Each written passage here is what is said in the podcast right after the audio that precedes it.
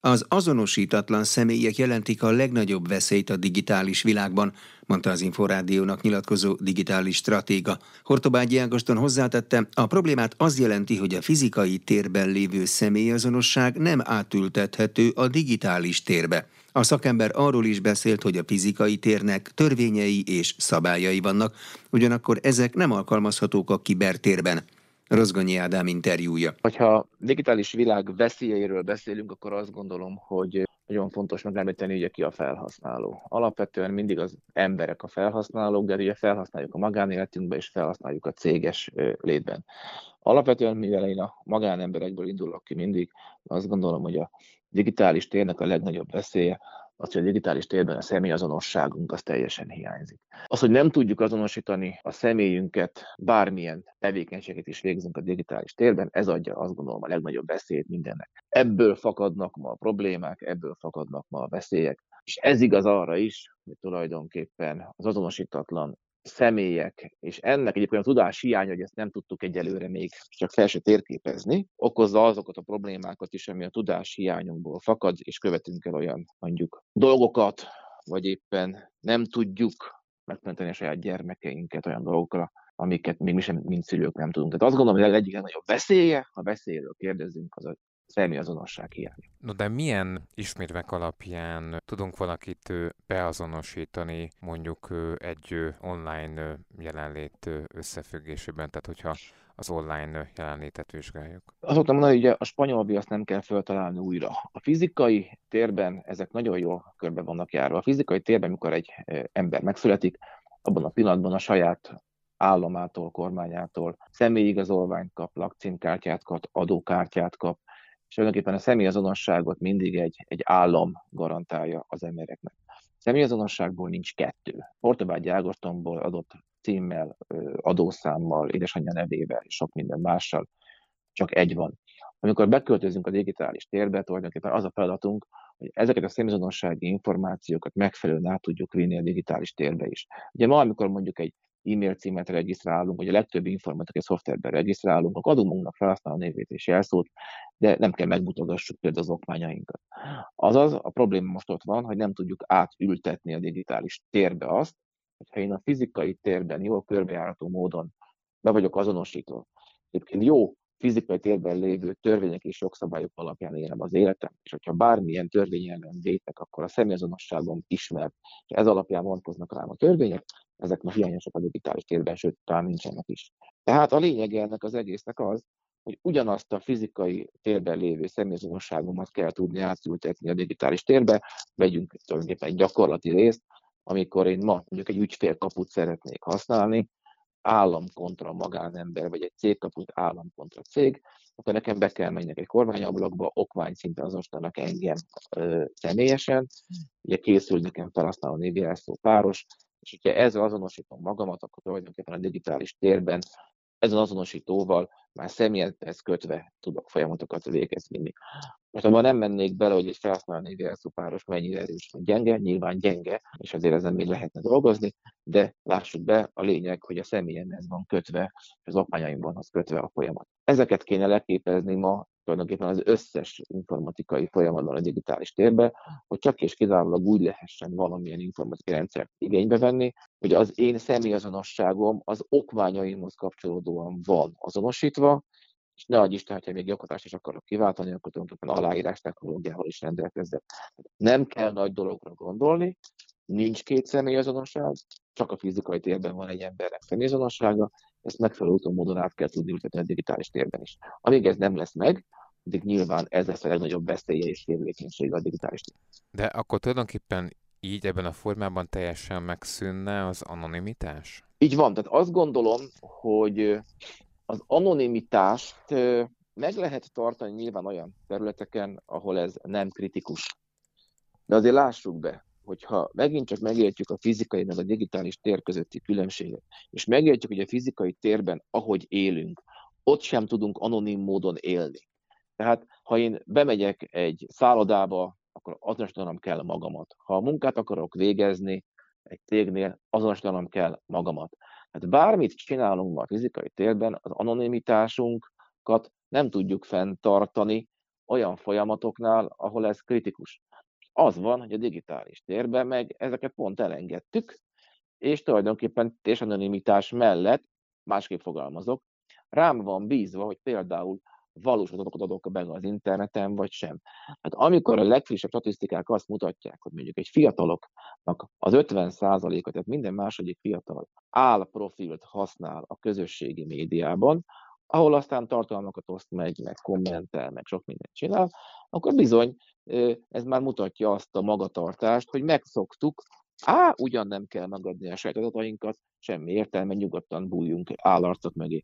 Ha értjük, hogy a fizikai térben nem bújhatunk állarcok mögé, kritikus folyamatokban, akkor, akkor ezt meg kell érteni, a digitális térben sem lehet. Ahol kell, megtarthatjuk, de nyilván ma ott is anonimak vagyunk, ahol egyébként nem lenne szabad. És ebből kifolyólag nehezen azonosíthatók a kiberbűnözők? Hát pontosan itt van a probléma, hogy ma a kiber térben lévő bűncselekményeknek ugye két, két lába van. Ugye az egyik lába, igen, azonosítatlan személyek, tehát nem tudom pontosan megfogni azt, hogy ki követte az adott bűncselekményt. A másik probléma, hogy ha végig gondoljuk, jelenleg törvényei, szabályai akár magyar, akár uniós, akár világszinten a fizikai térnek vannak.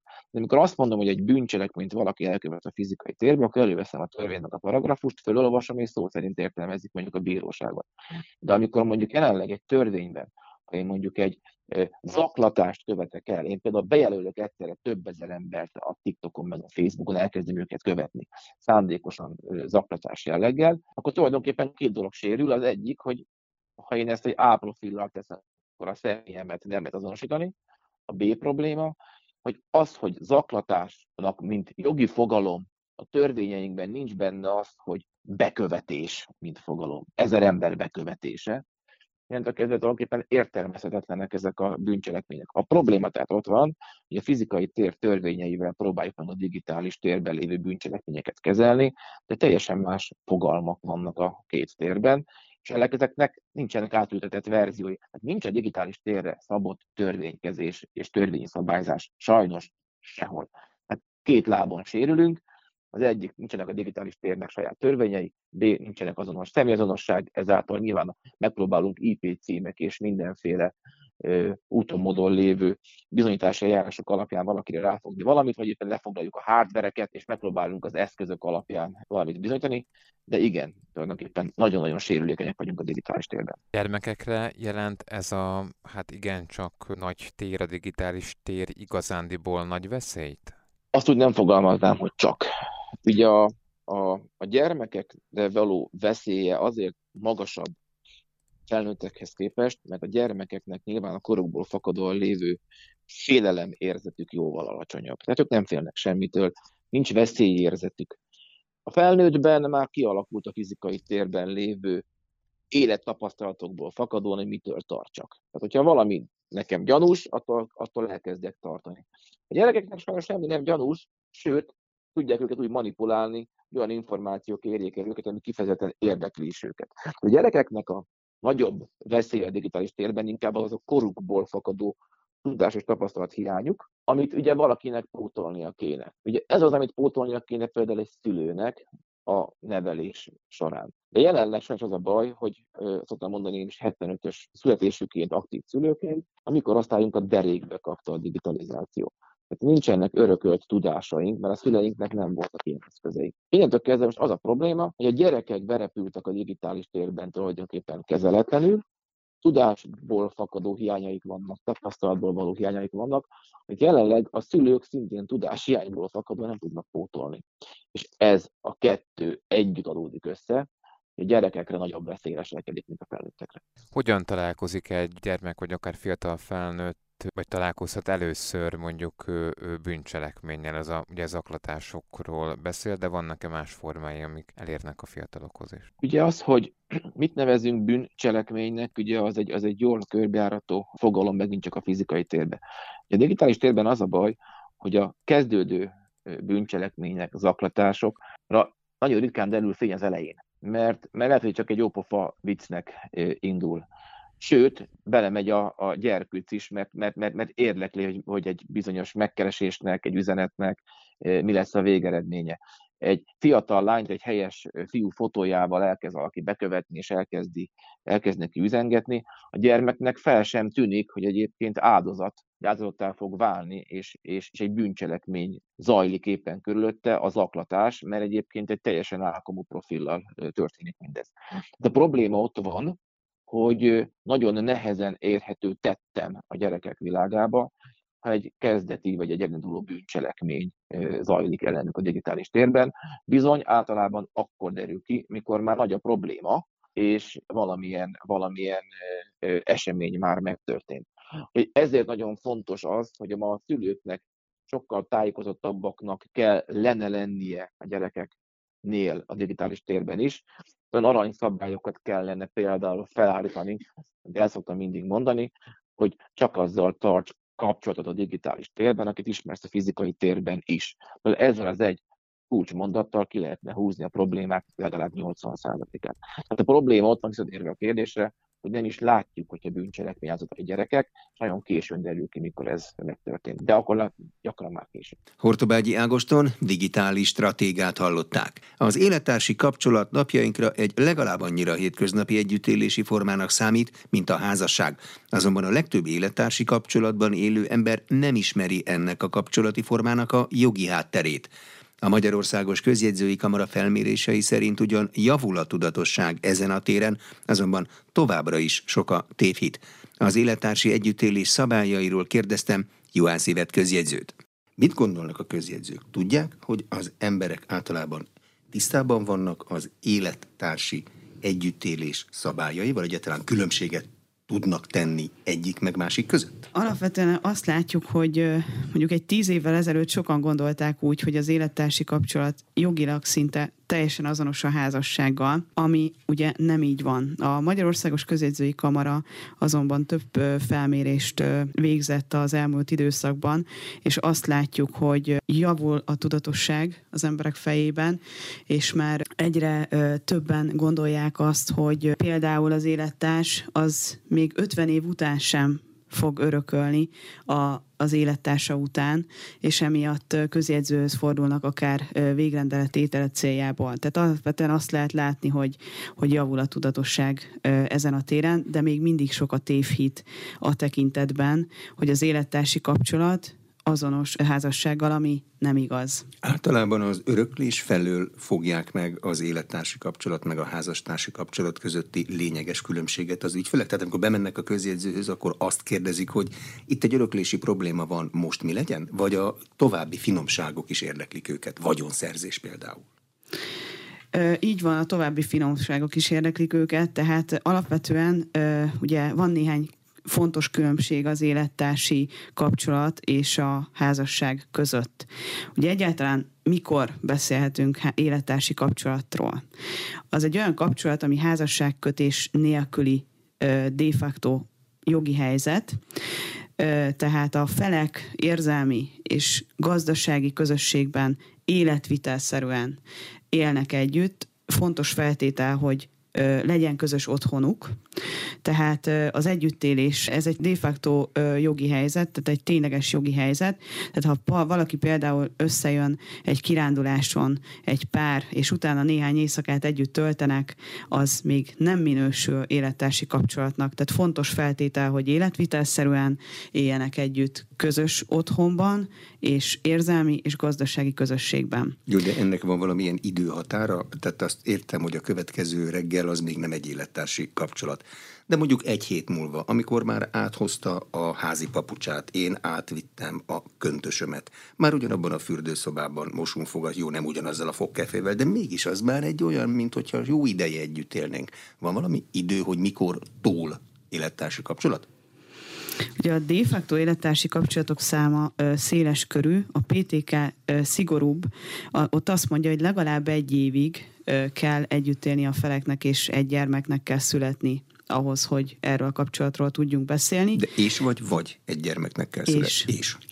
És, és gyakorlatilag ez egy fizikai, tehát egy ténykérdés, hogy a felek egy közös otthonban együtt élnek érzelmi és gazdasági közösségben, tehát együtt vásárolják meg a háztartáshoz való dolgokat, együtt érzelmi kapcsolatban élnek, de mindenféleképpen fontos, hogy életvitelszerűen, tehát napi szinten Nem együtt élnek hosszabb időn keresztül. Túlbonyolítani a dolgot, de ma előfordul, hogy a pár mindkét tagjának van saját lakása. Az nem rontja a helyzetet, ugye? Tehát attól, hogy hol itt vagyunk, hol meg ott vagyunk, attól az még életvitelszerű együttélés, nem? Életvitelszerű együttélés lehet, így van. A lényeg az, hogy mind a ketten ugyanabban a közös otthonban legyenek. Az, hogy hol, az az, az, az ő döntésükön múlik, de, de fontos, otthon, hogy közösen. A közös otthon itt nem azt jelenti, hogy tulajdonjogilag közös az otthon, hanem Abszolút hogy együtt nem. használjuk, így együtt van. lakjuk, annak az összes előnyét, meg a terheit együtt viseljük. Így van, Kiviszi pontosan. le a szemetet, mind a ketten levisszük a szemetet, kicsinál szódát, mind a ketten megegyezés szerint csinálunk szódát, lakbét is együtt fizetünk. Pontosan Tehát így, így van. Vizsgálható-e az érzelmi közösségnek a megléte élettársi kapcsolatban? Ez egy érzelmi dolog. Ezt hogy lehet vitatárgyává tenni? Hogy az egyik azt mondja, hogy ő már nem, és akkor ott automatikusan megszűnik az élettársi kapcsolat? Ugye ez nem vizsgálható, tehát ez a feleknek a nyilatkozata alapján múlik, hogy egymás felé milyen nyilatkozatokat tesznek, hogy érzelmileg mit gondolnak a másikról, tehát ezt, ezt nem tudjuk vizsgálni, de ha például hozzánk, mint közjegyzőhöz bejön valaki, tehát bejön egy pár, és élettársi nyilatkozatot szeretne közjegyző jogiratba foglaltan tenni, akkor ugye neki büntetőjogi felelőssége tudatában a közokirat hamisítás tényére való figyelmeztetést követően nyilatkozik arról, hogy érzelmi és gazdasági közösségben él a másik féllel együtt. Tehát ezt egyáltalán nem vizsgáljuk. Ez a feleknek a nyilatkozata, hogy ők így nyilatkoznak, hogy ők gyakorlatilag érzelmi közösségben és gazdasági közösségben egy adott otthonban közösen életvitelszerűen élnek együtt. Mi történik az élettársi kapcsolat alatt szerzeményeinkkel, a munkabérünkkel, a tőkejövedelmeinkkel, a minket érő terhekkel, a vállalkozásunk terheivel, a vállalkozásunk, ha létezik, akkor annak a jövedelmével. Hogy oszlik meg? Ugye a vagyonjogi tekintetben is különbség van az élettársak és a házastársak között, ugyanis még egy házassági kapcsolatban a házastársak között vagyonközösség keletkezik, ami azt jelenti, hogy minden, amit a felek megszereznek, egy osztatlan közös tulajdonná válik, eltekintve néhány kivételtől, és akkor, hogyha a törvény rendelkezéseitől nem térnek el például egy szerződésben. Az élettársak esetén ez nincs, tehát ott közös tulajdon csak annyiban keletkezik, amennyiben a szerzésben közreműködtek egymással. De itt egy példát hoznék, hogy ha egy házassági kapcsolatban lévő anyuka otthon van a gyermekével, neveli, és ugye gyakorlatilag gazdasági bevétele nincs az állam által nyújtott támogatás kivétel, támogatáson kívül, addig a férj, az apa hatalmas bevételt keres, itt házasság esetén mindenképpen fele-fele arányban lesznek tulajdonosok. Az apa vagyona tekintetében, és hiába otthon van az anyuka, és gazdaságilag csak az állam által nyújtott támogatást kapja. Törvényhozó feltételezi, hogy annak jelentős értéke van, hogy a gyerek nem pusztul otthon éhen. Hát Amikor igen, az így is van. lehet mondani. Ez egy élettársi kapcsolatban nincs így. Tehát, hogyha a, az élettársi kapcsolat van a felek között, és ott is van egy gyermek, és az anyuka otthon van, az élettárs pedig dolgozik, akkor az az az ő vagyonát fogja, tehát az nem válik közössé. Vagy ugyanúgy, hogyha vesz egy autót az apuka, és a saját nevére bejegyzésre kerül a nyilvántartásba, az az ő tulajdonát fogja képezni, és nem válik közössé.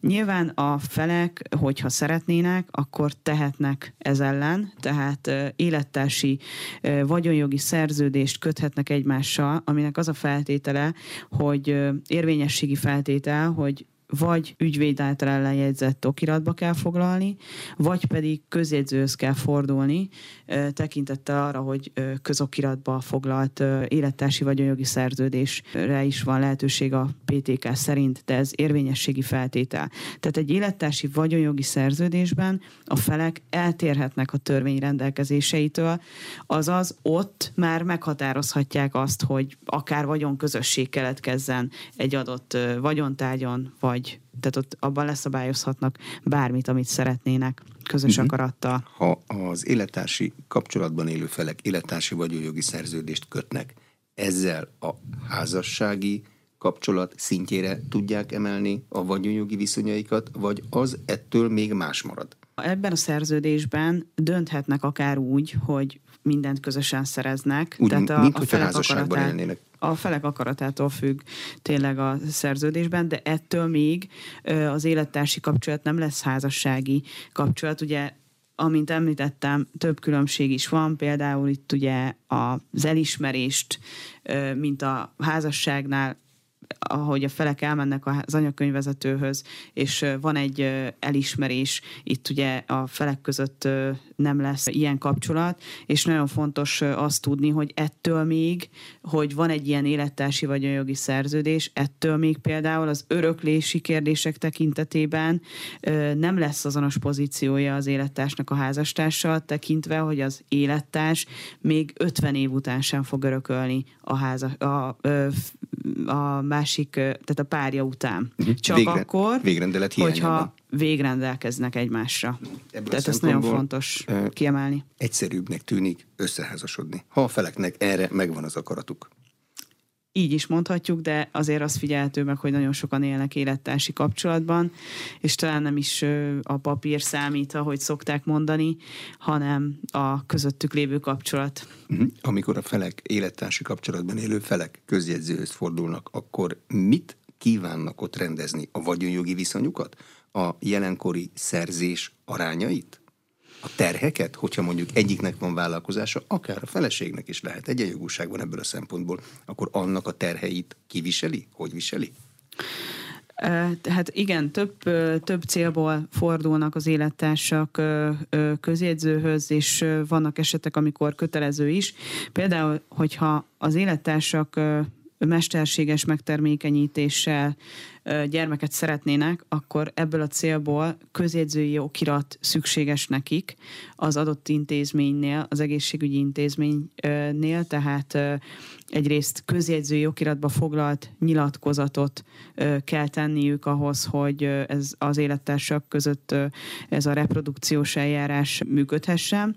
Másik ok, amiért közjegyzőhöz fordulnak az élettársak, az például az, hogy élettársi vagyonjogi szerződés elkészítését kérik a közjegyzőtől, amiben szeretnék leszabályozni az életközösségük fennállásának az idejére a, a vagyoni viszonyaikat, és azért is célszerű egyébként közjegyzőhöz fordulni. Ugye egyrészt, ahogy említettem, érvényességi feltétel az, hogy vagy ügyvéd által ellenjegyzett okiratban foglalt élettársi vagyonjogi szerződés keletkezzen, vagy pedig közokiratba foglalt. Ugye van a házassági és élettársi vagyonjogi szerződések nyilvántartása, ami ez közhiteles nyilvántartás, és ennek a vezetése ugye a közjegyzőkhöz köthető. Ugye a közjegyző tudja bejegyezni a már létrejött élettársi vagyonjogi szerződés fennállásának a tényét, és emiatt is közjegyzőhöz fordulnak az élettársak. Juhász Ivet Budapest harmadik kerületének egyes számú székhelyén működő közjegyzőt hallották. Paragrafus. Minden, ami jog. Az elmúlt években megnövekedett a kibertámadások száma a magyar egészségügyben, még zsaroló vírus támadás is előfordult. Részletek Varga Mónikától. A magyar egészségügyet sem kímélik a kiberbűnözők, sőt a Covid-járvány alatt, majd az orosz-ukrán háború óta megszaporodtak a kibertámadások. Ezt mondta az Inforádiónak Palic Tamás, a Semmelweis Egyetem egészségügyi menedzserképző központjának stratégiai igazgató helyettese legsúlyosabbnak mondható zsarolóvírus támadások is előfordultak. Palic Tamás elmondta, az úgynevezett zsarolóvírus támadások során egy kórház informatikai rendszerébe bejutva gyakorlatilag leállítják az intézmény működését. Ennek feloldásáért cserébe pedig pénzt követelnek. Amikor a beteg életéről van szó, és a működés leáll, mondjuk egy sürgősségi osztály vagy egy intenzív osztály egy zsarolóvírus miatt, akkor a fizetési hajlandóságot azért mérlegeli az ember. A támadások másik jellemző formája az egészségügyi adatlopás. Az egészségügyi adat nem módosítható, csak az adott személyre jellemző. Ezek nagy számban pedig jó hasznosíthatók fejlesztéseknél, kutatásoknál.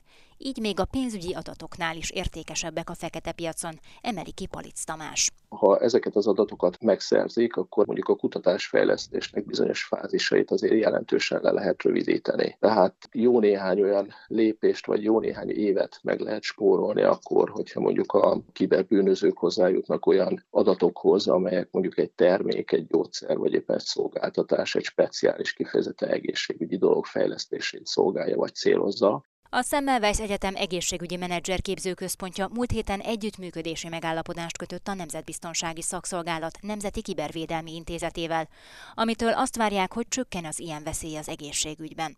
A közös munka keretében igyekeznek fejleszteni a hallgatók, a szektorban dolgozók, valamint a betegek kiberbiztonsági tudatosságát is, mondja Palic Tamás. A statisztikák szerint a különböző behatolással járó események 90%-ában valamilyen adathalász kampány, tehát phishing előzi ezt meg. Tehát ahol pedig ugye általában valamilyen emberi gyengeségre, becsapásra, pszichológiai manipulációra építenek. Ilyen értem az ember a leggyengébb láncszem, és az emberre nagyon kell figyelni. Az együttműködésnek köszönhetően már megjelenik két hetente az egészségügyben dolgozóknak szánt kiberbiztonsági hírlevél, amiben a digitális veszélyekről és azok kivédéséről adnak tájékoztatást.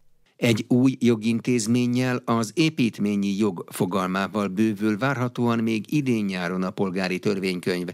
Az építményi jog lényege, hogy egy jogi személy legfeljebb 50 évre építési jogot szerezhet egy olyan területen, amely nincsen a birtokában, mondta a Gazdaságfejlesztési Minisztériumban egy háttérbeszélgetésben Bogdán Tibor kormánybiztos. Az építményi joggal a tervek szerint csak jogi személyek élhetnek, így azt elsősorban a nagyberuházók tudják majd kihasználni. A riporter Sipos Ildikó. Az építményi jog olyan új jogintézmény, ami azt teszi lehetővé, hogy a telek, illetőleg a felépítmény tulajdonosa, ha elválik, vagy több felépítmény, vagy különböző hasznosítású felépítmények kerülnek az ingatlanra, akkor ennek a jogi kereteit teremti meg biztonságosan, sőt úgy, hogy az építményi jog, mint dologi jog, hitelfedezetívül is szolgálhat. Ilyen módon gyakorlatilag számos olyan beruházás fog könnyebben megvalósulni az az üzleti életben, amik ma nehézkesen bonyolult szerződésekkel, kisebb jogbiztonsággal és nehezebben finanszírozhatóan valósulhatnának meg. Tud mondani példát is, tehát hogy mely esetben, hogyha mondjuk az építményi jogot alkalmaznák, akkor lényegesen egyszerűbben megvalósíthatóak lennének beruházások? Van egy telek mondjuk, és ezen a telken több funkció van. Jelen pillanatban nagyon nehéz olyan jogot teremteni, hogy, a, hogy egy, a terület egy meghatározott részére egy speciális funkcióval jöjjön valami létre. Németországban például most az autópályák mellett akarnak napelemeket, napelemparkokat építeni a védősávokban, amire például, hogyha miért akarnánk csinálni, az építményjog tökéletes.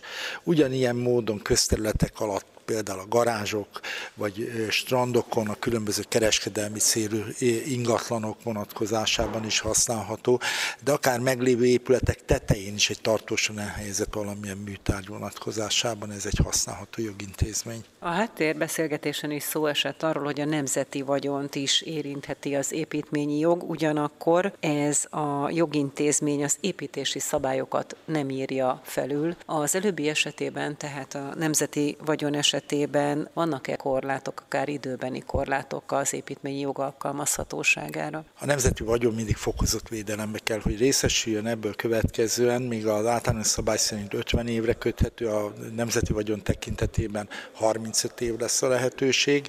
Az ellenérték tekintetében is vannak fontos garanciális szabályok, tehát a nemzeti vagyon hasznosításába megfelelő garanciális szabályok mellett kerülhet bevonásra ez a jogintézmény. Várhatóan mikor jelenik majd meg a polgári törvénykönyvben, tehát mikor fogadhatja el az országgyűlés ezt a javaslatot. Azt említették, hogy a társadalmi egyeztetés már lezajlott. Társadalmi egyeztetés meg volt, remélhetőleg a héten a parlament elé kerül, ami azt jelenti, hogy júniusban elvileg a parlament elfogadhatja, és ebben az esetben júliusi hatályba lépéssel, akár júliustól alkalmazható ez a jogintézmény. Ameddig rendelkezésre áll, addig a magyar munkavállalókkal töltené be az üres állásokat a kormány. Erről szól az a törvényjavaslat, amelyet a tervek szerint még a tavaszi ülésszakban elfogadhat a parlament. Sipos Ildikó összefoglalója. A foglalkoztatáspolitikáért felelős államtitkár szerint a legfontosabb dolog az, hogy védjék a magyar munkahelyeket, vagyis amíg van magyar munkavállaló egy-egy pozícióra, addig velük töltsék fel a szükséges létszámot, és amennyiben nem áll rendelkezésre már magyar munkaerő, a beruházások viszont igénylik az új foglalkoztatottat, abban az esetben szabályozottan kell felvenni külföldi dolgozókat, mondta Comba Sándor. Jelenleg is van ide vonatkozó törvény, ugye a harmadik ország foglalkoztatásával kapcsolatos, azonban ez egy meglehetősen szerte ágazó. Ugye kvótával védjük tulajdonképpen minden évben egy meghatározott kvóta szerint engedünk be harmadik országbelieket a munkaerőpiacra, de itt van, aki beleszámít a kvótába, van, aki nem számít bele, tehát egy viszonylag átláthatatlan rendszer van jelen pillanatban, ezt szeretnénk egyértelművé tenni. Az államtitkár elmondta, hogy a várhatóan november 1-től hatályos új jogszabály különbséget tesz majd a vendégmunkások és a harmadik országbeli tehát például a Vietnámból vagy a Fülöp-szigetekről érkező foglalkoztatottak között. Lesz kóta is, sőt valószínű több kóta is, hiszen ugye most a vendégmunkásokról beszélünk, ez egy kicsit könnyített pálya lesz, hogy most nagy vonalakban beszéljek róla, illetve a normál lábon a harmadik országbeliek foglalkoztatása, ahol mindenképpen munkaerőpiaci vizsgálat fogja megelőzni. A vendégmunkások esetében összevont eljárás keretében, hogyha a, megkapja a tartózkodási engedélyt, akkor automatikusan a munkavállalási engedélyt is megkapja. Viszont itt lesz majd egy olyan szakmalista, amiben mi ugye jelezni, látni fogjuk azt, hogy melyek már látjuk is, melyek azok a szakmák, ahol viszonylag jelentős létszámban van jelen most is a regiszterbe álláskereső. Na ezeknél a szakmáknál nem fogjuk engedni a harmadik országbeli foglalkoztatását, vagy a vendégmunkás foglalkoztatását sem, csak hogyha egyébként munkaerőpiaci vizsgálat társul majd mögé. A legfontosabb dolog, hogy elsősorban elsősorban a magyar még hadrafogható állományt találjuk meg. Az új szabályozás várhatóan azt is korlátozza, hogy meddig tartózkodhat Magyarországon egy-egy külföldi munkavállaló a tervek szerint 2 plusz egy évben, azaz összességében három évben maximalizálnák a lehetséges tartózkodási engedélyek időtartamát. Jelenleg Brazíliából, Mongóliából, a Fülöp-szigetekről és Vietnámból érkeznek a legtöbben Magyarországra dolgozni, ők körülbelül 20 ezeren vannak. Emellett 60 ezer szerb és ukrán állampolgár is dolgozik a magyar munkaerőpiacon. Arányuk összességében a teljes foglalkoztatotti létszám 1,7%-a. Paragrafus. Minden, ami jog.